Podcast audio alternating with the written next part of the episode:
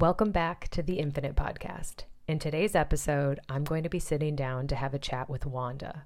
Wanda is my sister in law's mom. And before we get into the stories and synchronicities of our relationship, let me take you back to the year 2012.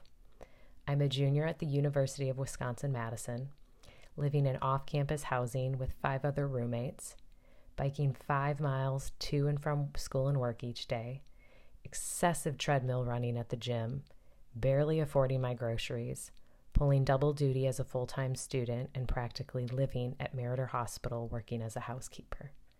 I was also navigating the college scene, which for me was realizing early on that I was not in college for any of the same reasons as 90% of the students there. My time was beautiful and foundational and fond, but I spent most of it in complete astonishment at how unnatural it was to fit the stereotypical mold. I thought being a college student would magically happen when my feet touched campus ground, but that was not the case for me. And that was the snapshot of life in April of 2012 when Wanda called. In our phone conversation, she explains to me with incredible certainty I've put your name in for a summer internship at the company I'm working for in Reston, Virginia. The interview is next week.